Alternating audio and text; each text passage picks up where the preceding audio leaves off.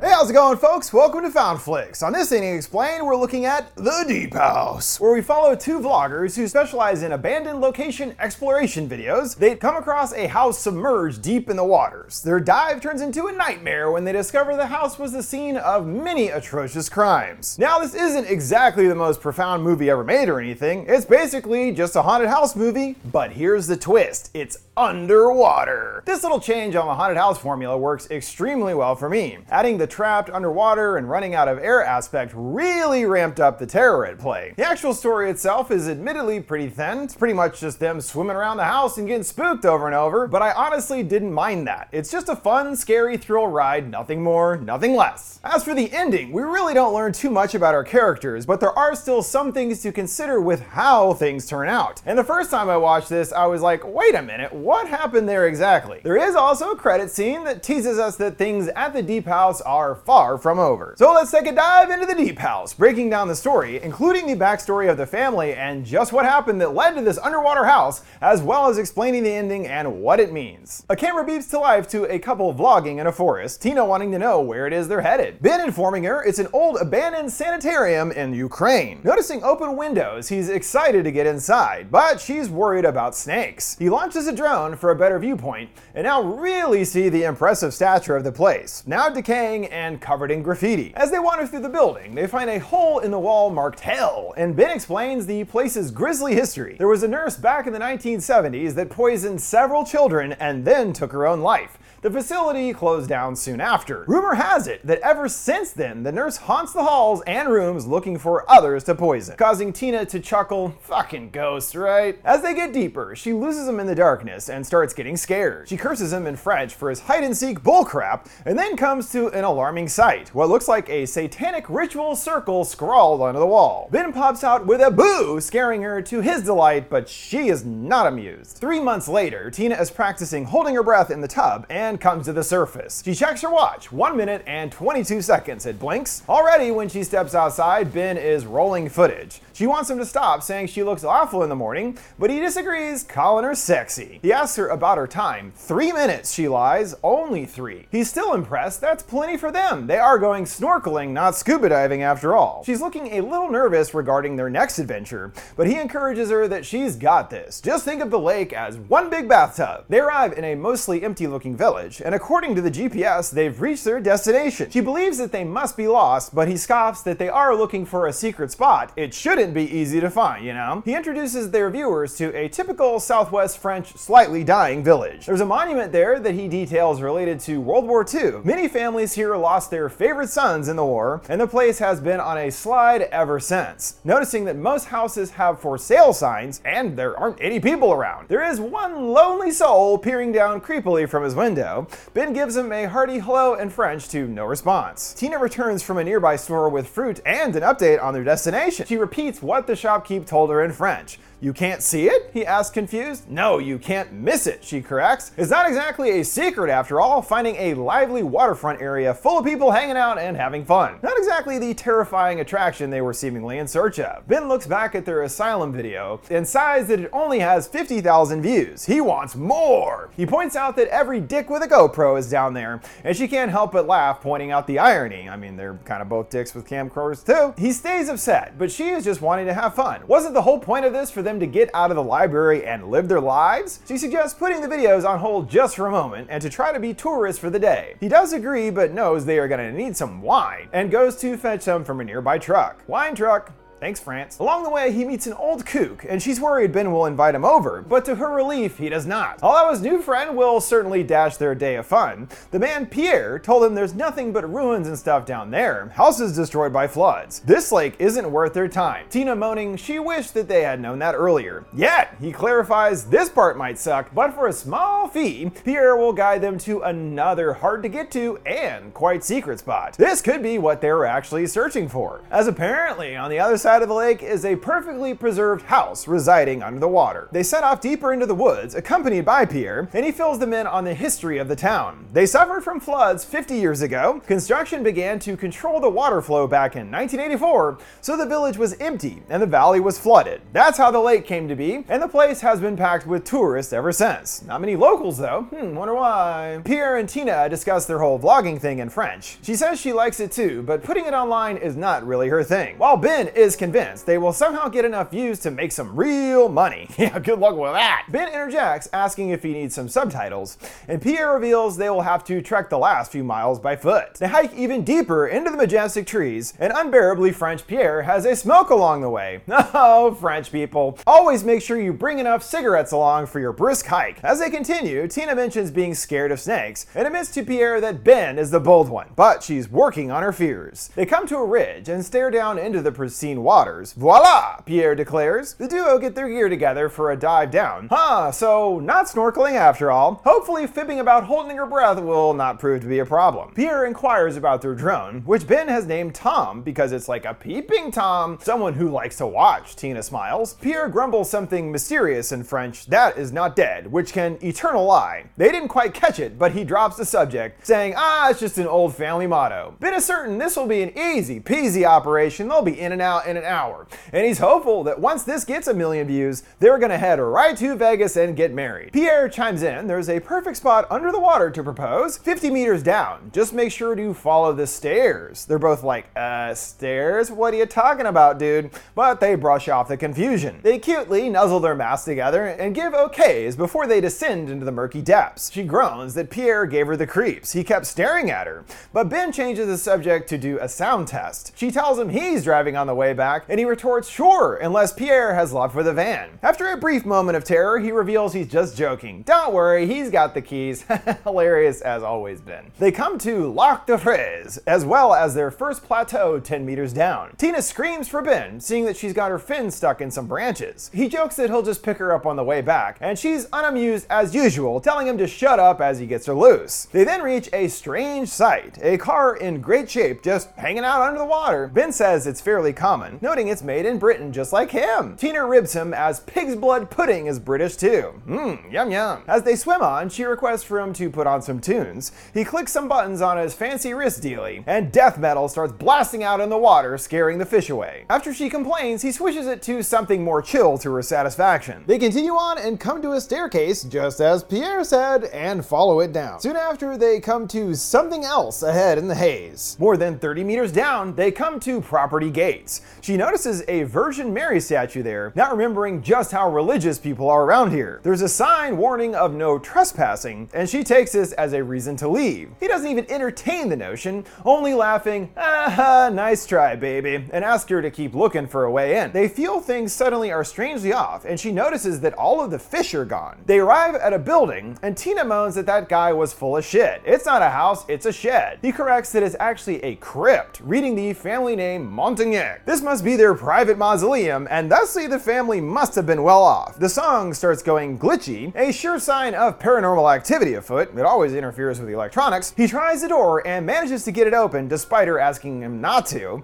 It's bad luck. He makes fun of her for being superstitious and swims up to her with a ghostly tone. They get closer, seeing just how massive the house is, both finding it unbelievable. They find a steel door, but it's sealed shut, so they decide to split up and float past the roof, noticing a big ol' cross up there. The whole thing looking pretty creepy just from the outside. They round the side, finding the area covered in growth, and the windows are all completely shuttered up. She's confused why they were going to shutter it if the house was going to be flooded. Let's find out, he declares, sending them upstairs. It's the same deal there with no way to pry open the windows from outside. Before even considering it, she tells him if they're going to try the chimney, he's going first. But there's no need, seeing the attic window is cracked just slightly. He opens it up and a fish swims out, scaring them both. He's happy as jump scares get the most likes, hoping that she got it on camera. And of course she did. They send in Tom first to check out the scene, passing through the attic still filled with furniture and children's dolls. And she's confused again. Why would they have left all this stuff behind? He finds a book and starts reading in French. Something about you have to take the top, then the lower part. Something floats into Tina's view, and she gasps in terror, but it's just a doll. He's happy again, as creepy dolls also guarantee views. They check their air supply, and Tina's is a bit lower than his.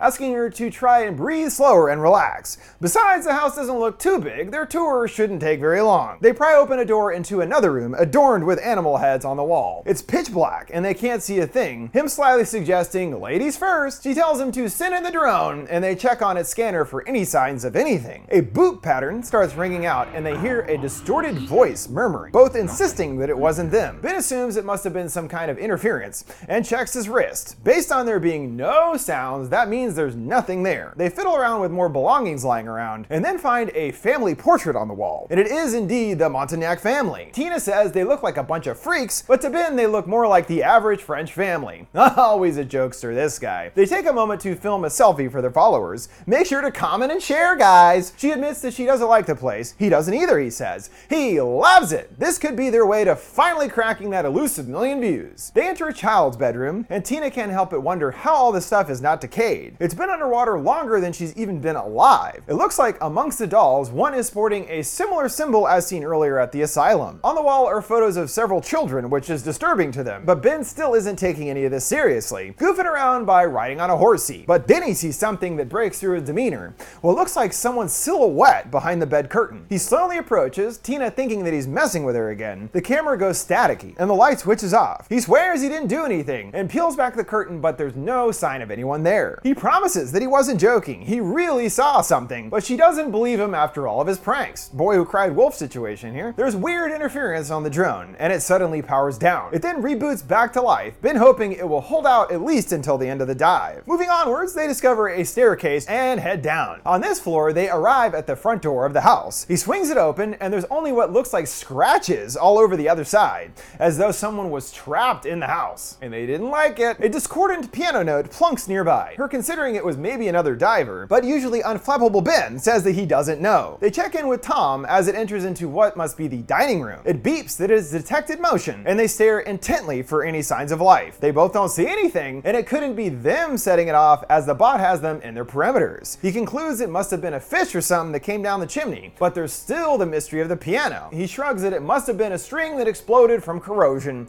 still trying to write things off. She pleads with him to just say something weird is going on here, and he does at least agree with that, but also plainly states there are no such thing as haunted houses. Sure, it may be weird, but they're getting some tasty footage and they're not in any real danger. He wants to go even deeper, and she can't help but agree there can't be that many rooms left to see, right? Tina is unable to keep her cool and starts to freak out as they come to photos on a wall for several missing people, all children specifically. They consider what kind of freaks collect kids. Well, the Montagnacs, it seems. The question is why? In the kitchen, something sets Tom off, seeing a strange demonic wall hanging there. Then there's some regular old pots and pans, and the footage starts going haywire. The signal cuts back on to a large crucified Jesus statue. He wants to check it out to her disbelief, and they do indeed find a big old Jesus on the wall, wondering what the hell this is doing in the kitchen. They strangely discover there's a door behind it and struggle to remove the statue, pushing Jesus off into the depths. Before entering, Tina asks them to stop, asking him to promise that this will be the last room they explore. He agrees, but of course, nothing is going to stop Ben, as we've seen so far. He's just saying what she wants to hear. It is darker than ever down here, and visibility is even worse with the overly murky water. They call for the drone, and it lights up what looks like a basement. She finds a collection of Super 8 film gear,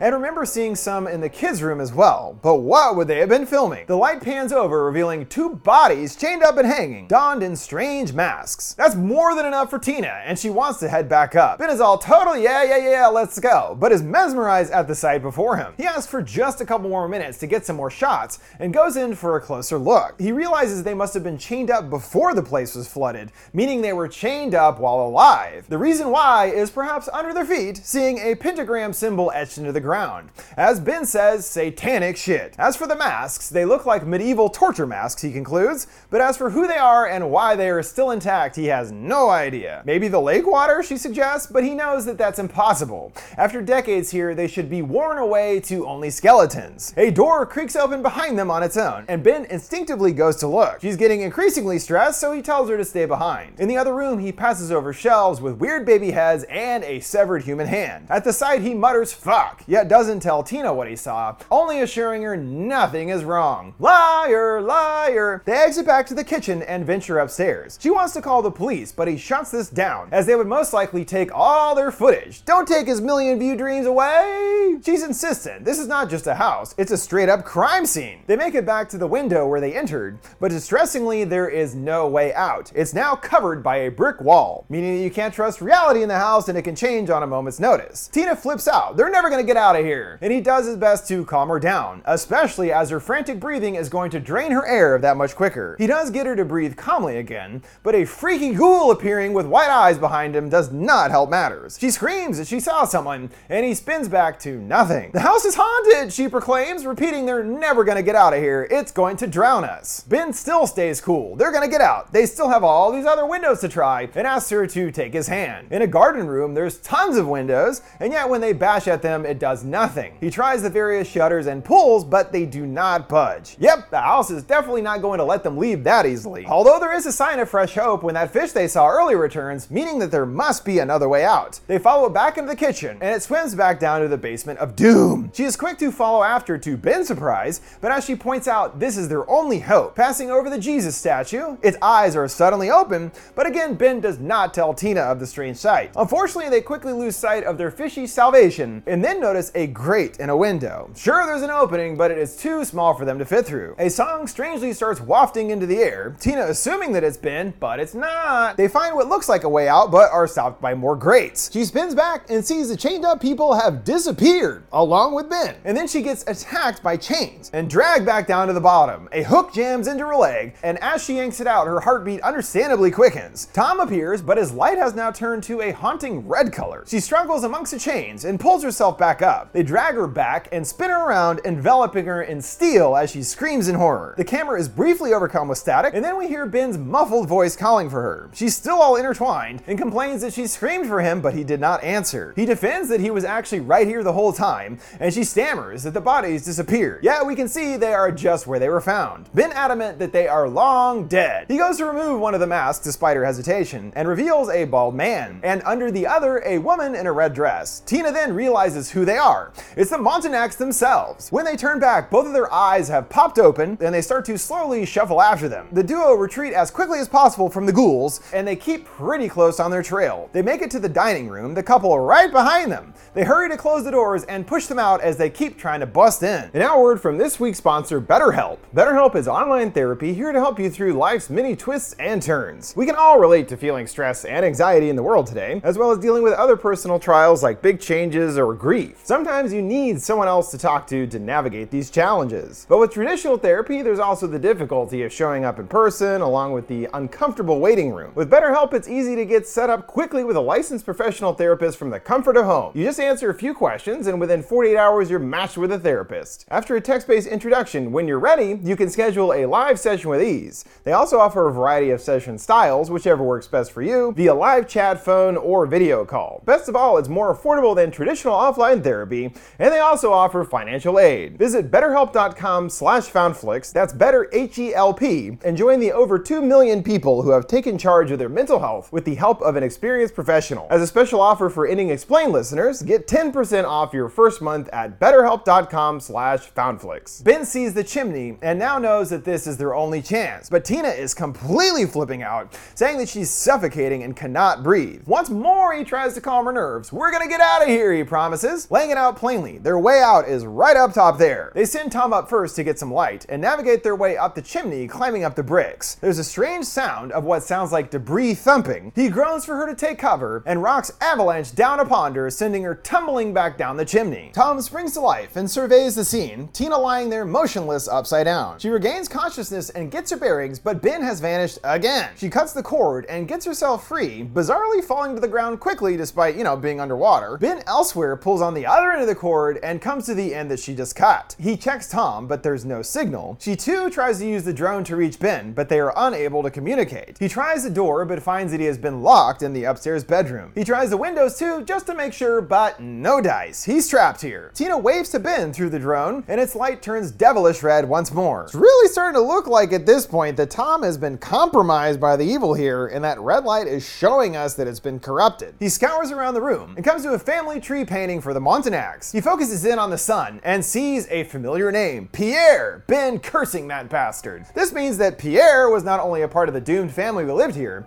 but basically lured them down here to their demises. He bops his wrist thing a few times, and the video comes through. A figure sneaks sneaks by Tina and he tries to warn her, but there's a strange sound in his room. The door opens and the mom is there. He quickly hides under the bed and she hobbles into the room, coming right in front of his spot. While in the dining room, the chandelier pulses light and Tina is still trying to get through to Ben. The husband then appears, getting closer and closer to her in each flash. She flees, but no matter where she turns, he keeps coming for her. The mom passes by him and he looks towards the open door in consideration, but he's stopped before he can even move when the girl in white appears and lunges at him. And she keeps breathlessly swimming through the halls. She makes it to his room and pounds at the door but cannot get it open. That is until Tom comes back with its glowing red death light, and now when she tries the door, it opens right up. She sees Ben floating there and taps him on the shoulder asking if he's okay. He lifelessly nods and she sees that his mask is cracked. She pleads to know what's going on and he says in a monotone manner that he's better now. Their situation is growing more dire. He's got 12% left of his oxygen and she only has 8. He weirdly says she will die before me and then asking what the heck he's talking about. He only says they're out of danger now. She tries to snap him out of the state and says they're getting out of here now. She then feels something crawling around in her suit and gets a knife at the ready. She feels it crawling up her body and then up to her neck. He instructs her to keep calm, it's only a snake, and he orders her to open her mouth, let it in, and swallow it. She quickly removes her mask to let it out and now understands what is happening. It's the house itself responsible. Ben informs her that the house knows all of her fears, but comforts her that soon there will be nothing to be afraid of. He then randomly swims off, leading to supposedly the way out. Yeah, he's pretty obviously been corrupted by the spirit of the house. Probably wouldn't trust him. It's like if she swallowed the snake thing, then she would get all possessed like him, I would say. She follows him through more hidden passages, pushing back a divider and exposing a hole in the wall. Back at the asylum, too? They come to another door marked with evil looking symbols. Not exactly encouraging on first sight. For some reason, she still believes him and is overwhelmed. Oh my god, she shouts with false hope. He formally invites her in, and there's nothing there but another dead end. This is where it all begins, my love, Ben tells her. She just wants to know a way out of here,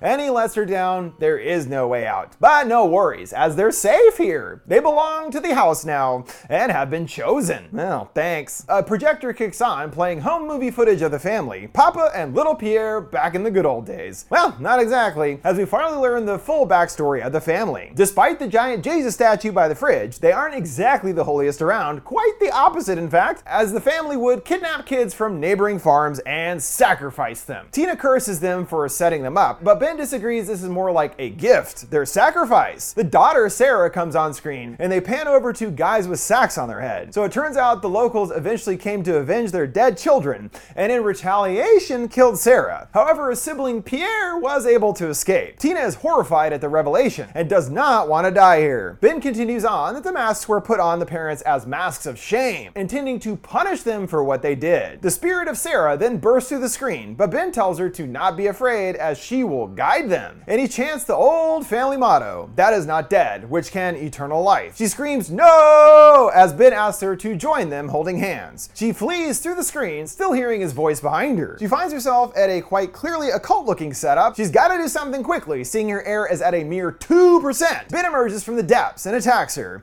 and not really helping his case again, asks her to not be afraid. They're going to kill her, but don't worry, he'll die too. She knows that it isn't really Ben and grabs at his mask as the whole family joins in on the fun. Tina gets him in the shoulder with a knife, which seems to shake Ben from his possession, asking blankly what happened. She explains they have to move now via the passageway above, but the kid appears and stabs him viciously. Tina helplessly sobs as he bleeds out and fades away into the darkness. The family return to her, and Tom's red light takes over as her air reaches zero. Time to move! She shimmies her way out of the tank, furiously swimming up into the hole. The family watches from below as she continues scraping her way through the darkness. It's important to note that this was previously blocked by a grate, meaning reality has changed once more. She suddenly finds herself outside at the mortuary gates that led to them to the house, and it appears the spirits have let her out after all. Then, always peeping Tom appears, watching after. Tom seems almost like a representation of the evil, or even perhaps her own peeping eyes watching these terrible things happen. She removes her belt and paddles furiously towards the surface, yet it appears to be an ever expanding void of blue, the surface looking always just out of reach. She starts getting weak and grunts, losing her breath. She tries to keep going, but ultimately doesn't quite make it. The surface just beyond her reach as she drifts down motionless, and we see rippling on the lake, but she does not breach the surface. It's here that things end, and the first time I remember going, wait a minute, so did she make it or not? I'm not sure. But now I know for certain that she definitely does not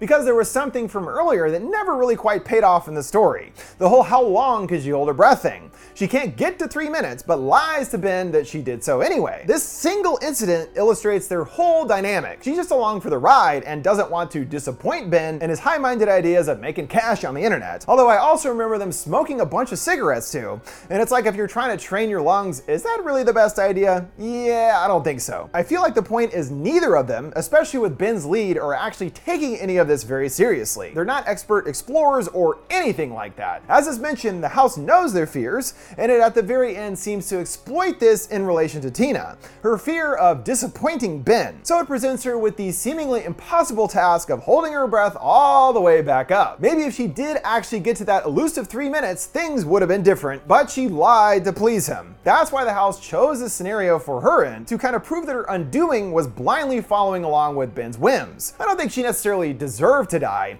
but it seems to just prove how impossible it is to really beat the Deep House. This brings us back to the Montagnac family and what the heck was going on there now that we understand the whole picture. From what we can piece together, back in the old days when there was a village here and not a lake, the family was already up to their satanic shenanigans. We know the rest of the area was strongly religious, so it seems that they actually try to play along to keep up appearances in order to hide their true darker nature. Over time, they kidnapped and sacrificed many of the local children in the name of Satan, and eventually the villagers figured it all out and killed Sarah. Her parents were then chained up in the basement, and when it was decided to flood the area, unlike the others, they were left behind. But thanks to what must have been some kind of curse in a way on the house, they did all die, but ultimately were able to transcend death. It's like preserving the house in the specific area it is. The curse left the house behind as well as their spirits, and ever since then they have been luring unsuspecting people to their abode to claim them all these years. It reminds me of when they first came to the nearby empty village, and there was that memoriam to all those lost. It was probably actually due to the town being taken out over time until there was no one else left by the family. The villagers eventually figured out, you know, don't go in the water. So the only ones left that are stupid enough to taunt the Deep House are tourists, as we saw with Ben and Tina. This never-ending cycle continues in a post-credit scene, seeing Pierre leading two girls back to the same cliff he led the couple before,